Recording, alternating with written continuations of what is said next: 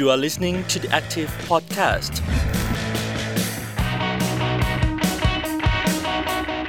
เพราะว่าการศึกษาของไทยยังเต็มไปด้วยความทุกข์ ขอต้อนรับเข้าสู่พื้นที่สร้างสุข เรื่องเล่าเรียนพอดแคสต์ พื้นที่ส่งเสียงของพลเมืองกระตือรือร้น ที่จะไม่จมอยู่กับความทุกข์เรื่องการศึกษา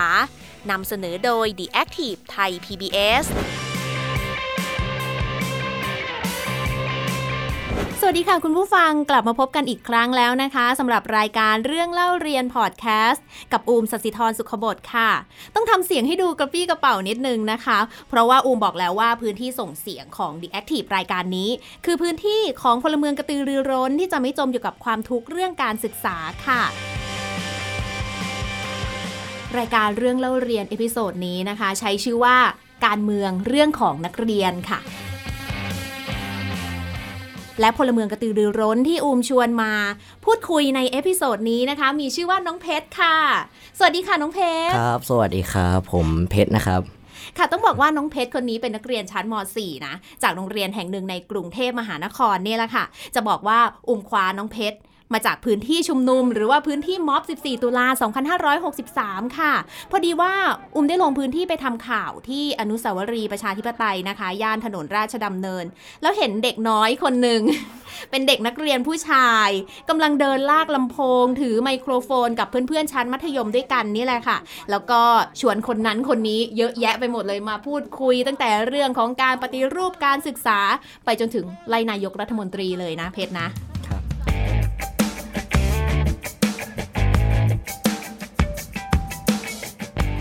น้องเพชรแนะนำตัวเองกับคุณผู้ฟังเองดีกว่าค่ะ ครับผมเพชรนะครับเป็นนักเรียนที่ออกมาเคลื่อนไหวทางการเมืองครับมอต้นเรียนอยู่ต่างจังหวัดครับ แล้วก็เพิ่งย้ายเข้ามา แล้วก็เราก็ได้มีโอกาสได้ดูเหตุการณ์ต่างๆ ทางการเมือง ตั้งแต่เด็กแล้วเราพอเราเข้ามาในกรุงเทพเราก็รู้สึกว่า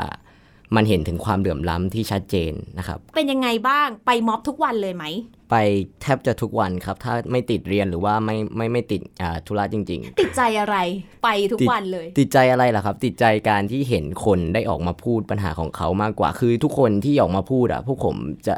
เน้นในเรื่องของทุกคนเป็นแกนนำได้ แต่อันนี้ก่อนอื่นต้องขอออกตัวว่าพวกผมเป็นเด็กนักเรียนที่ไม่มีใครอยู่เบื้องหลังอะไรทั้งสิ้นอ่าคนที่อยู่เบื้องหลังจริงๆก็คือประชาชนนี่แหละ เพราะว่าวันแรกเลย เรามีแค่เอ่อลำโพงนะครับค่ะแล้วก็เราก็เลยแบบเปิดโดเนททุกงานที่เราไปเพื่อที่จะได้ไปซื้ออุปกรณ์เพิ่ม แล้วก็มันก็เลยเริ่มมีลำโพงเพิ่มขึ้นอีกตัวหนึ่งมีโทรโขงเพิ่มขึ้นมีไมค์เพิ่มขึ้น แล้วก็มีตอนนี้มีไฟเรียบร้อยแล้ว แล้วก็นั่งรถแท็กซี่กันไปขนกันไปเลยครับอืม ดูก็ฟังแล้วดูสนุกนะ ดูสนุกครับ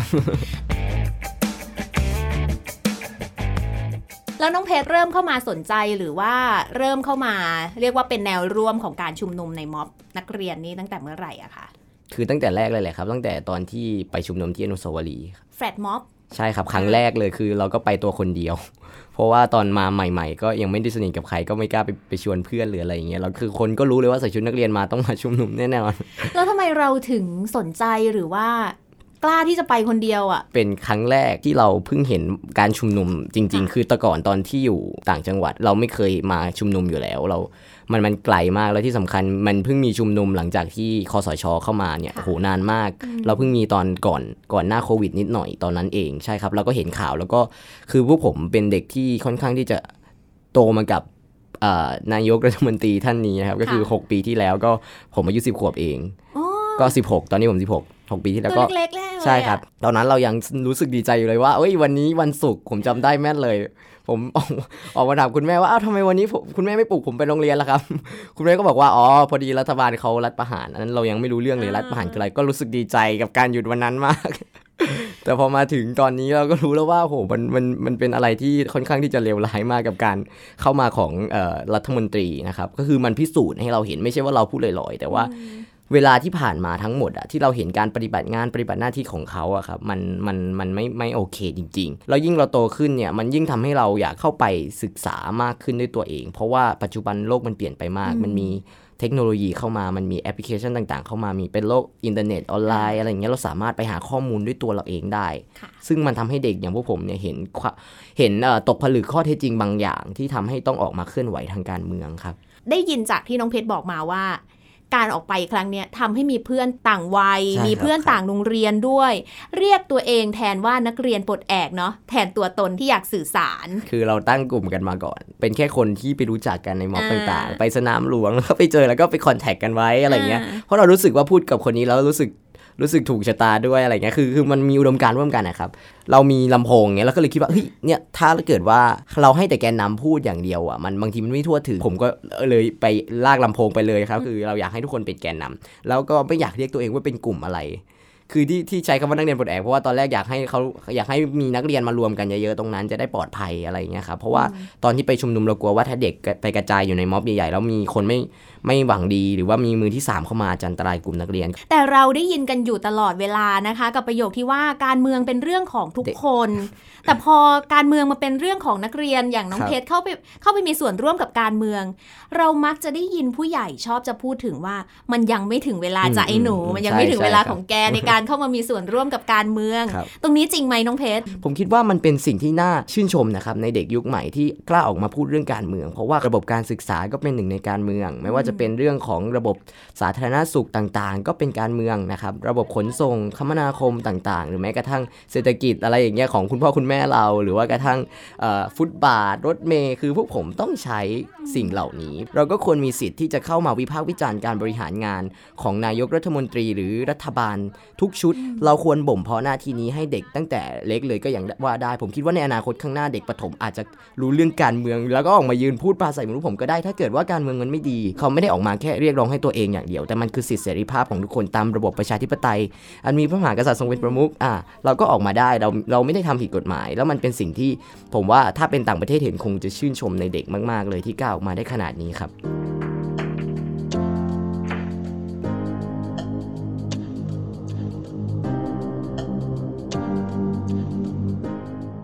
พี่อุ้มสนใจจังเลย อย่างที่น้องเพชรบอกว่า อย่างเราเป็นนักเรียนมันก็ถือว่าการศึกษาก็อยู่ในส่วนหนึ่งของการเมืองนะอยากรู้ว่าน้องเพชรผ่านการเรียนหรือว่าผ่านการศึกษาแบบไหนมา ถึงทำให้อืมเราเป็นคนที่กล้าคิดแล้วก็กล้าทำขนาดนี้อะค่ะ คงต้องย้อนกลับไปตั้งแต่ประถมเลยครับ คือตอนประถมอะผมอยู่ในหมู่บ้านในชนบทเล็ก ๆ หรือพูดง่ายๆคือเป็นบ้านนอกธรรมดาเล็ก ๆ แล้วก็มีครูแค่ 4 คนค่ะโรงเรียนมี 71 คน ห้องผมมีอยู่ 5 คน 6 คน 7 คนอะไรประมาณเนี้ยจากจังหวัดไหนนะจากจังหวัดสุรินทร์ครับอืมขนาดระดับประถมศึกษาครับผมยังเห็นเลยว่าโรงเรียนในอำเภอเอ้ยในตัวอำเภออะยังมีความเจริญกว่ามากอะไรอย่างเงี้ยคือเขาแบบมีทั้งอุปกรณ์ต่างๆ คอมพิวเตอร์อะไรเงี้ยคือ คือมันแตกต่างจากโรงเรียนผมมาก เรารู้สึกแปลกใจอะครับไม่ได้รู้สึกอะว่าอะไรนะครับ แต่รู้สึกว่าทำไมถึงเป็นโรงเรียนเหมือนกันเป็นแหล่งที่บ่มเพาะวิชาเหมือนกันทำไมถึงมีความไม่เท่าเทียมกันเกิดขึ้น แต่ตอนเด็กก็คงไม่ได้คิดอะไรมากขนาดนั้นค่ะก็คือเราไม่ได้มองในแง่ของการดำเนินการต่าง ๆ ของกระทรวงศึกษาธิการว่ามันคืออะไรงบประมาณต่าง ๆ คืออะไรกันแน่ โรงเรียนผมก็ยังกินข้าวในเอ่อแบบว่าให้ทานหลุมไหมใช่ทานหลุมอยู่อะไรเงี้ยครับบางทีก็ได้กับข้าวน้อยด้วยนู่นเนี่ยคือมันมันเป็นตั้งแต่เด็กแล้วเราเรารู้สึกว่าความไม่เท่าเทียมมันเกิดขึ้นตั้งแต่ตอนนั้น จากนั้นผมก็ไปเรียนในเอ่อเรียนในอำเภอก็รู้สึกความแตกต่างแล้วว่าโอ้โหมันต่างมาก คนมีเป็นพันๆคนอะไรเงี้ยคนเยอะคนเต็มห้องหนึ่งก็ 40 คนอะไรเงี้ย แล้วก็มีโอกาสได้สอบเข้าไปโรงเรียนในจังหวัด ก็ยิ่งโอ้โหต่างเข้าไปใหญ่ แล้วการสอนอะไรเงี้ยเขาก็แตกต่างมาก มันทำให้เราเห็นว่า ไม่ว่าจะเรียนโรงเรียนไหนมันไม่มีทางเหมือนกันเลย เหมือนเราเปรียบเทียบโรงเรียนรัฐบาลกับโรงเรียนเอกชนนี้ก็ต่างกันมากแล้ว หรือว่าโรงเรียนเอกชนกับโรงเรียนเมืองนอกอะไรเงี้ยก็แตกต่างกันมากแล้ว เหมือนลูกของรัฐมนตรีก็ไปอยู่เมืองนอกนะครับเขายังไม่ส่งลูกตัวเองเรียนในระบบการศึกษาที่เขาเป็นคนทำเลย แสดงว่าเขายัง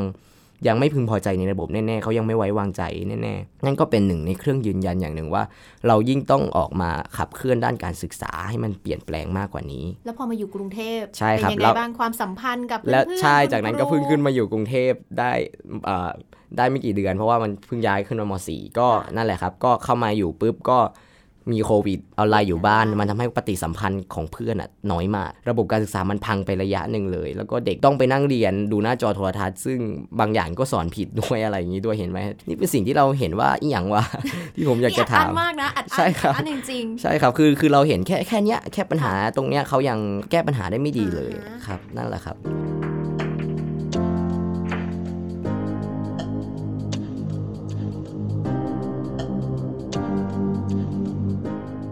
น้องเพชรหวังอยากจะเปลี่ยนแปลงการศึกษาในเรื่องอะไรบ้าง ก็นะครับ ถามว่าหวังการศึกษาอย่างเดียวไหมไม่ อย่างที่บอกครับ ระบบการเมืองมันมันคือทุกอย่างจริงๆ มันคือชีวิตรอบตัวเรา มันคือสภาพแวดล้อม มันคือรถ มันคือบ้าน มันคือเงิน มันคือทุกอย่าง แต่ว่าสิ่งที่มันใกล้ตัวผมมากที่สุดคือระบบการศึกษา ระบบการศึกษาคือสิ่งที่เราต้องเข้าไปเหมือนอารมณ์แบบไปทำงานนะครับ อย่างต่างประเทศเองเนี่ยเขาจะมีเงินเงินเดือนให้กับนักเรียนไปเรียนเลย แล้วเด็กเรียนไหนขาดปุ๊บก็จะโดนหักเงินเดือนอะไรเงี้ย มันเป็นเหมือนงานอย่างหนึ่ง แต่ว่าอย่างประเทศไทยเองก็จะต้องไปเรียน แล้วก็ต้องเอเสียค่าเทอมเองขึ้นเป็นจำนวนมากด้วย แล้วเด็กก็ต้องออกไปเรียนพิเศษกัน มันเป็นข้อยืนยันเลยว่าทำไมโรงเรียนกวดวิชาถึงมีความได้รับความนิยมสูงขนาดนี้ก็เพราะว่า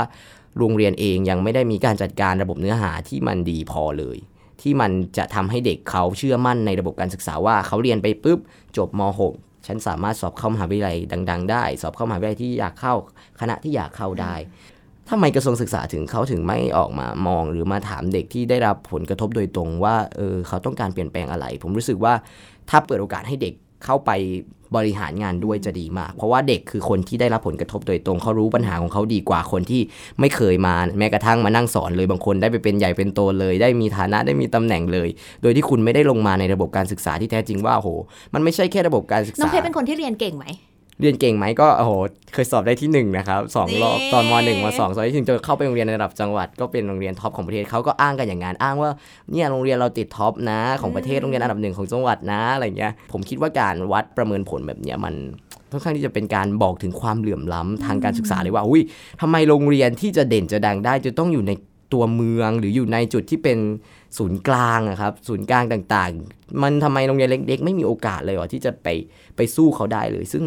นั่นก็แสดงให้เห็นแล้วว่าระบบการศึกษาของไทยมันยังไม่มีความพัฒนาที่แท้จริง ถ้าฟังฟังด้วยกันนะอุมเชื่อว่าคุณผู้ฟังจะรู้สึกเหมือนกับอุมว่าน้องเพชรก็คือเด็กคนหนึ่งที่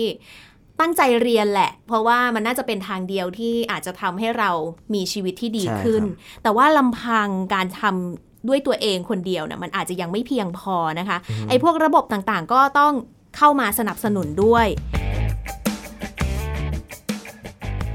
เอาละค่ะ ถึงตอนนี้น้องเพชรก็ออกมาเรียนรู้นอกห้องเรียน ใช้เวลาว่างไปกับกิจกรรม การเคลื่อนไหว การชุมนุมทางการเมืองนะคะ แต่พี่อุ้มเชื่ออย่างหนึ่งนะว่าการที่เด็กคนหนึ่งจะเลือกออกมาทำกิจกรรมเสริมอะไรบางอย่างที่ไม่ได้ถูกบังคับอะ่ะมันก็คงจะต้องมีความสนุกอยู่ในตัวแหละครับแต่พอมันมีเรื่องอุดมการณ์เข้ามาต้องยอมรับว่า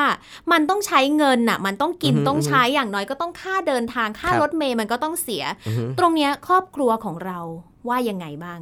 ตรงนี้ครอบครัวของผมก็คือค่อนข้างที่จะปล่อยเลยแหละ ก็คือครอบครัวจะจะบอกว่าทำอะไรก็ได้แต่ว่าต้องดูแลความปลอดภัยตัวเองให้ดีอะไรอย่างเงี้ย เพราะว่าครอบครัวผมก็คือเคยมาร่วมม็อบในอดีตอะไรอย่างเงี้ยครับซึ่งเขาก็มีทั้งคนที่อยู่ฝั่งเดียวกับผม หรือว่าอยู่อีกฝั่งหนึ่งก็มี แต่ว่าทุกคนก็เลือกที่จะเปิดโอกาสให้กับผมมากกว่า เพราะว่าเราคุยกันด้วยเหตุด้วยผลว่าเราต้องการอะไร เราไปทำเพื่ออะไรมากกว่าครับ ถ้าสมมติว่าเรารู้สึกว่าอยากจะปรึกษาหรืออยากจะคุยเรื่องนี้ ก็คุยกันได้อยู่ คุยกันได้อยู่ แล้วในเรื่องของค่าใช้จ่ายตรงนี้อือฮึครอบครัวน้องเพชรถือว่ามีฐานะพอที่จะสนับสนุนให้ลูกออกมาไหมหรือไม่ว่าเลยยัครับไงครอบครัวผมค่อนข้างที่จะยากจนมากพูดจริงๆ เพราะว่าผมอยู่ในชนบท คุณยายเป็นชาวนา คือทำงานกันจนแบบว่าหลังโคตรหลังแข่งอะจนท้ายเรายังอยู่ในภาวะเดิมๆ คือยากจนอยู่ เท่าที่พี่อูมได้คุยกับน้องๆ มัธยมหลายๆ คนในม็อบ ทุกคนบอกตรงกันเลยนะว่าความเข้าอกเข้าใจของครอบครัวของคุณพ่อคุณแม่ ที่ไม่ได้แบบปิดกั้นอะครับครับเพราะว่ายิ่งเด็กๆ ยุคนี้นะ ความคิดความอ่านมันเร็ว ยิ่งกว่า 5G อะพี่อูมพูดเลยครับตรงเนี้ยมันสำคัญมากจริง ๆ ถึงแม้ว่าจะไม่ได้สนับสนุนแต่ว่าแค่ให้รู้สึกว่าอยู่ใกล้ๆตรงนี้ก็น่าจะอุ่นใจนะคะ พี่อูมีเสียงของน้องผู้หญิงคนหนึ่งอายุ 14 ปี เขาก็ได้เล่าให้ฟังด้วยว่าเรื่องนี้มีความสำคัญมากจริง ๆสำหรับความสัมพันธ์ในครอบครัว เดี๋ยวให้คุณผู้ฟังได้ฟังกันดีกว่านะคะ โรงเรียนหนูมีระบบลาออนไลน์ค่ะ หนูก็เลยลาออนไลน์ แล้วก็บอกคุณพ่อคุณแม่เรียบร้อยแล้ว ก็ ท่านก็โอเคแล้วก็เลยมาวันนี้ค่ะ แล้วหนูให้เหตุผลการลาว่ายังไงคะ หนูก็บอกว่าลาไปทำกิจกรรมค่ะ แต่ว่าไม่ได้บอกกิจกรรมอะไรก็ลาไปทำกิจกรรม เนาะการที่พ่อแม่เข้าใจมันทำให้การออกมาของเราเนี่ยมันมันได้เรียนรู้อะไรบ้างทำให้เรารู้สึกว่าเรามีเสรีภาพในการพูดที่บ้านค่ะเรารู้สึกว่าครอบครัวเราเป็นครอบครัวที่เปิดกว้างในความคิดเห็น รู้สึกว่าไม่เป็นเผด็จการเรารู้สึกว่าตัวเองโชคดีที่เกิดมามีครอบครัวอะไรอย่างนี้ค่ะ เพราะว่าอย่างเห็นครอบครัวคนอื่นที่พ่อแม่ไม่เห็นด้วยกับลูกและทำวิธีต่างๆนานาทั้งไล่ออกจากบ้านอะไรอย่างนี้หนูหนูรู้สึกว่ามันเป็นสิ่งที่พ่อแม่ไม่ควรทำและหนูก็อยากจะให้พวกเขาเป็นเหมือนพ่อแม่หนูที่ว่ารับฟังลูกของเขาเข้าใจว่าทำไมลูกถึงออกมาทำแบบนี้อะไรแบบนี้อะค่ะ คุณผู้ฟังคะก่อนที่จะมีรายการเรื่องเล่าเรียนพอดแคสต์ episode นี้นะคะ อูมได้นำเรื่องราวของน้องเพชร ที่ออกมาเคลื่อนไหวในกิจกรรมม็อบ 14 ตุลาเนี่ยแหละค่ะนำเสนอในรายการบ่ายโมงตรงประเด็นของไทย PBS นะคะ แล้วก็ได้ตัดคลิปวิดีโอสัมภาษณ์น้องเพชรส่วนหนึ่งที่เป็นการเปิดใจสำหรับเด็กที่เดินทางไปม็อบ ใช้ชื่อเรื่องว่าเปิดใจเด็กไปม็อบนี่แหละ แล้วก็หลีดประเด็นไปเลยนะว่า ชวนฟังเสียงของเด็กที่เลือกจะไปม็อบ แต่ไม่ไปโรงเรียนในวันนั้น คลิปนี้ คุณผู้ฟังยังสามารถเข้าไปดูได้ที่เพจ The Active นะ แต่ว่าที่มันน่าสนใจเลยก็คือมีคนแชร์เยอะมาก และน่าสนใจกว่านั้น มันมีคอมเมนต์น่ะน้องเพชรน้องเพชรเห็นใช่ไหมมันมีทั้งคนที่รู้สึกทึ่งกับความคิดความอ่านครับของเด็ก ตรงเนี้ยพี่อูไม่อ่าน เพราะว่าน้องเพชรเห็นแล้ว แต่มันมีอีกความคิดความเห็นหนึ่งที่รู้สึกว่าเห็นต่างกับบทสัมภาษณ์ของเรา นี่ก็เลยเป็นเหตุผลสำคัญเลยนี่แหละที่พี่อุ้มได้ชวนน้องเพชรมา เพื่อที่จะได้มา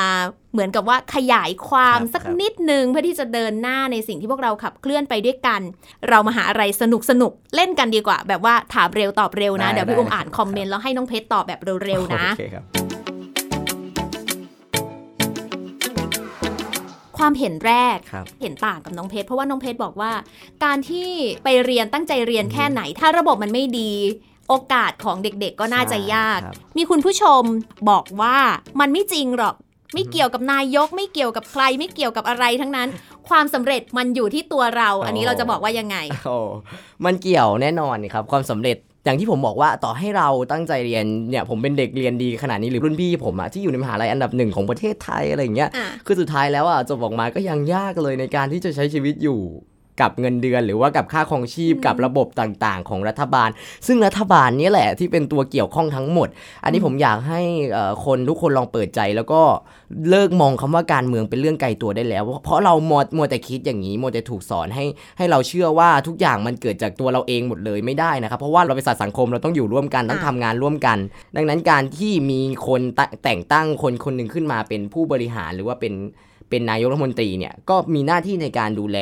มีหน้าที่พัฒนาประเทศให้มันอ่าดีขึ้นในให้กับทุกๆ คนจะมาบอกว่ารัฐบาลไม่เกี่ยวไม่ได้ มันต้องอยู่ที่คนที่เราเลือกเข้ามาด้วย เพราะว่ารัฐบาลก็มาจากการเลือกของประชาชนอืมเพราะอยากเห็นประเทศดีขึ้นนั่นเอง นี่มีอีกความเห็นหนึ่งบอกว่า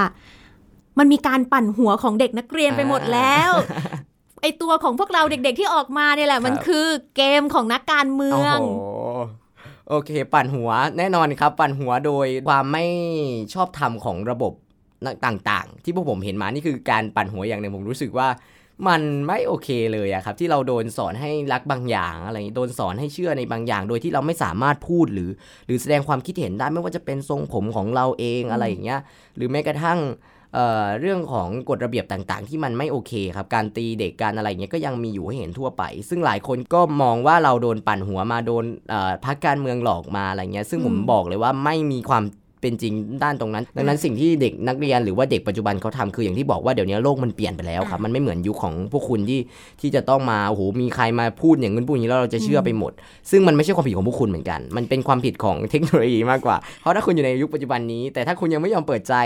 ก็ไม่ดีอยู่ดี สุดท้ายแล้วมันอยู่ที่ใจของคุณเองว่าคุณจะเปิดใจในการเข้าไปสืบค้นข้อมูลอ่าด้วยตัวคุณเองหรือเปล่าผมอยากให้คุณลองเปิดใจจริง ๆ อยากให้ลองเปลี่ยนความคิดตรงนี้ครับเนี่ยเอาสักอีกสักความคิดเห็นหนึ่งนะครับคอมเมนต์หนึ่งอ่าบอกว่าในเมื่อเราสนใจในเรื่องการเมืองเดี๋ยวอีกไม่กี่ปีก็ต้องเลือกตั้งใหม่แล้วอะรออีกหน่อยไม่ได้เหรอ หรือว่า เรียนให้มันจบแล้วเราก็อ่าโอเคไปลงสมัครรับเลือกตั้ง แต่ทีเนี้ยมันมีความเห็นที่บอกว่า น้องเพชรก็รอเข้าสู่ระบบไม่ได้เหรอ จะทำไมจะต้องรีบออกมาม็อบในครั้งนี้ทำไมต้องรอให้ผมจบก่อนเนี่ยผมรู้สึกว่าเสียงของเด็กมันมีความหมายมาก ในเมื่อเรารู้ปัญหาแล้วอะเราจะเพิกเฉยต่อไปก็ได้ยัยังงไงเรียนอยู่ก็ แก้ตอนนี้ก็น่าจะได้ประโยชน์มากกว่าใช่รอตอนใช่เรียนจบใช่นะครับ คือเราเรารู้ปัญหาแล้วไง เราสามารถรู้ว่าเออเสียงของเรามันดังมากเพราะว่าคุณกลัวมากขนาดค่ะผมใส่ชุดนักเรียนไปคุณยังถามเลยว่าไม่อยากให้ใส่ชุดนักเรียนแล้วใส่ชุดนักเรียนไปทำไม เพราะว่ากลัวว่าเด็กเนี่ยเขาจะคิดเองเป็น ผมเชื่อว่าเด็กอะเป็นกำลังสำคัญของประเทศ เพราะคุณก็บอกอยู่แล้วนี่ว่าเด็กคืออนาคตของชาติ แต่ทำไมไม่ให้พวกผมออกมากำหนดอนาคตของพวกผมเองล่ะครับ ถูกไหมครับ โอเคค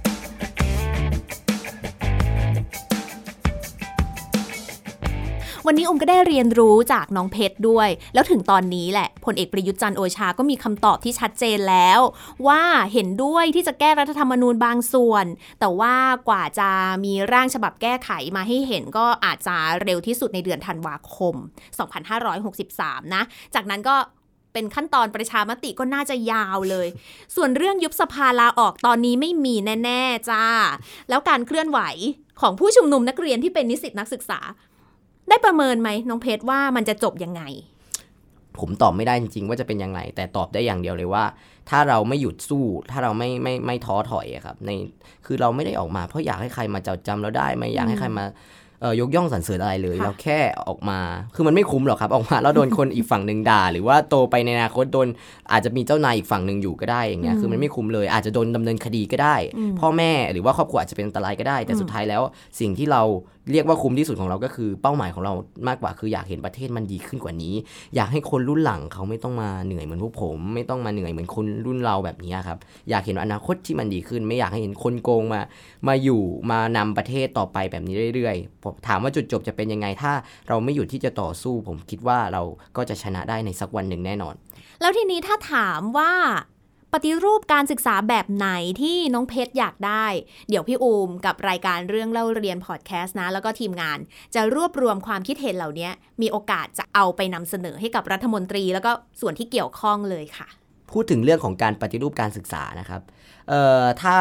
ตั้งแต่ประเด็นแรกเลยคือเรื่องของการริดรอนสิทธิเสรีภาพของนักเรียนเลยเบื้องแรกเบื้องต้นไม่ไม่ค่อยเอ่อชอบเท่าไหร่ก็คือการจู้จี้จุกจิกในเรื่องของทรงผมหรืออะไรเงี้ยปัจจุบันก็มีการให้เสรีทรงผม แต่ว่าสุดท้ายมันก็ไม่ได้เสรีจริง คือเขาก็ให้ตัดแค่ถึงเอ่อเอ่อเขาเรียกอะไรตีนผมอยู่ดีอ่าครับก็คือต้องเป็นเหมือนรองทรงต่ำอะไรเงี้ยซึ่งมันก็ยังเป็นการจำกัดสิทธิเสรีภาพอยู่ดี อันนี้ผมขอขยายความว่าทรงผมอะเราไม่ได้อยากเรียกร้องคือครูบางคนก็บอกว่าเราเรียกร้องไร้สาระอะไรเงี้ย แต่ความจริงผมคิดว่ามันเป็นสิทธิ์ของเราครั้งที่ครูบางคนก็ไว้ผมยาวได้อ่าย้อมผมได้ คือผมคิดว่าทุกคนควรมีความมั่นใจในตัวเอง ควรมีสิทธิ์ในร่างกายของตัวเองนี่มันคืออวัยวะส่วนหนึ่งของเราอะครับทำไมเราถึงต้องต้องถูกบังคับในเมื่อเราโตเป็นอนาคต เราก็สามารถที่จะไว้ผมยาวได้อยู่ดี มันไม่ได้เป็นตัวจำกัดว่า มันต้องทำให้เราเป็นคนมีระเบียบวินัยเรียบร้อยอะไรเลย แล้วอย่างที่บอกว่าความเรียบร้อยความเรียบร้อยคืออะไรอย่างเงี้ย คือบรรทัดฐานของความเรียบร้อยของคนไทยคือ มันอย่างที่บอกว่าทรงผมอะเราต้องย้อนกลับไปในบริบทของสังคมนะตอนนั้น คือมันมีเหาเกิดระบาดอันนี้อ่าเขาก็เลยมีการตัด ซึ่งคุณก็เอาเรื่องของความเอ่อ กดทับนั่นมันก็คือการกดทับเสรีภาพอย่างหนึ่งของประชาชน มาจนถึงปัจจุบันนี้แล้วคุณก็บอกว่ามันเป็นเอกลักษณ์ของนักเรียน ซึ่งอย่างที่บอกว่าบริบทมันเปลี่ยนไปแล้วอะครับเราควรที่จะเปิดโอกาสมากขึ้นแล้วทั้งๆที่หลายโรงเรียนก็ไว้ผมยาวได้เขาก็ไม่เห็นเป็นอะไรถ้างั้นพี่อุ้มก็สรุปได้ว่าสิ่งที่น้องเพชรอยากได้ก็คงจะไม่ได้หลุดหนีจากสิ่งที่เราเผชิญอยู่นะคะครับก็เป็นเรื่องสิทธิสิทธิเสรีภาพเสรีภาพในโรงเรียนแล้วก็เรื่องคุณภาพ คุณภาพการศึกษาใช่บางอย่างอะเราเราถูกสอนให้เหมือนกันเหมือนจับ นักเรียนลงไปในตะกร้าเดียวกัน สอนให้เหมือนเหมือนกัน คุณบอกว่าโอ้ยคุณแยกแล้ว คุณแยกว่าเนี่ยเด็กห้องคิงนะอืมนี่เด็กห้องท้ายสุดนะอะไรเงี้ยแต่สุดท้ายแล้ว มันก็แยกไม่ได้จริงเพราะแต่ละคนก็บางคนก็อาจจะเก่งวิชานี้ด้อยวิชานี้คือความชอบมันต่างกัน แล้วอีกอย่างหนึ่งผมว่าอายุตั้งแต่อย่างผมเนี่ย16ปีขึ้นไปอย่างเอ่อประเทศเนเธอร์แลนด์เองเนี่ยเขาถือว่าสามารถที่จะเลือกอนาคตของตัวเองได้แล้วอะครับคือคือเขาสามารถที่จะเหมือนแบบยื่นเข้ามหาลัยหรืออะไรอย่างนี้ได้แล้วคือ ผมคิดว่าควรเปิดโอกาสให้มีหลากหลายแนวทางการศึกษามากกว่านี้มากกว่านอกระบบกับในระบบแล้วก็ home school ซึ่ง home school อะ ผมคิดว่าเด็กหลายคนก็อยากทำเพราะว่ามันมีเรื่องของเนี่ยการละเมิดสิทธิเสรีภาพขั้นพื้นฐานหรือแม้กระทั่งกฎเกณฑ์บางอย่าง แต่ว่าสุดท้ายแล้วคนก็ทำไม่ได้หมดทุกคน เพราะว่าอย่างที่บอกการมี home school ได้มันยากมาก มันต้องมีเงินต้องมีเอ่อข้อจำกัดมากมาย ซึ่งเด็กทั่วไปไม่มีทางที่จะทำได้อืมอย่างมากที่สุดที่เขาทำได้ก็คือต้องไปเรียนนอกระบบ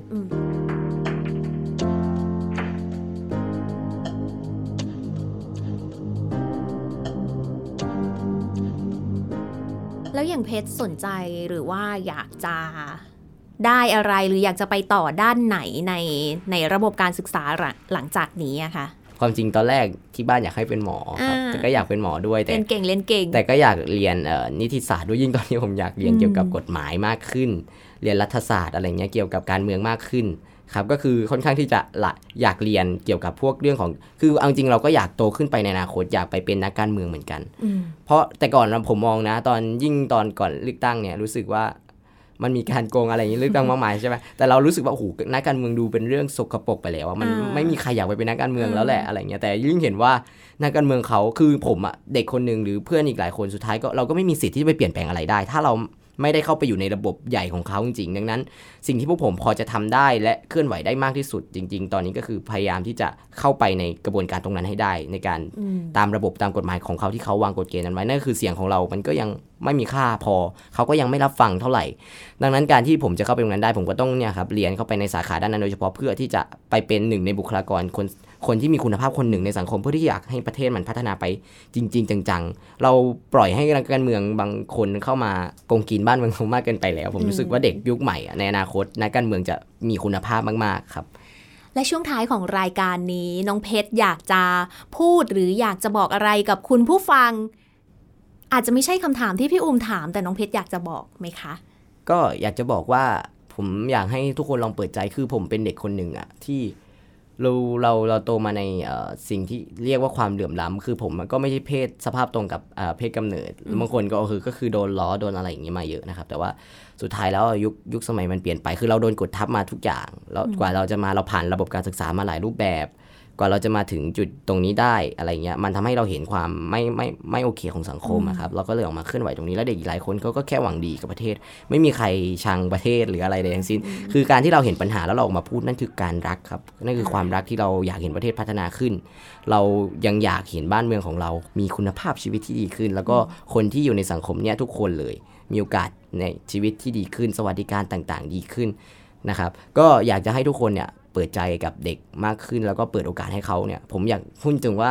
ในอนาคตข้างหน้าก็อยากให้รัฐสภาเปิดให้เด็กเข้าไปมีส่วนร่วมในการน่าสนใจบริหารมากประเทศมากขึ้นด้วย เพราะว่ารู้สึกว่าเด็กเขาคือหนึ่งในบุคคลที่สำคัญส่วนหนึ่งที่จะพัฒนาประเทศและขับเคลื่อนประเทศไปได้อย่างค่อนข้างที่จะเรียกได้ว่าน่าสนใจเลยแหละ น่าสนใจมากเลยครับสำหรับความคิดเห็นหรือว่าข้อเสนอที่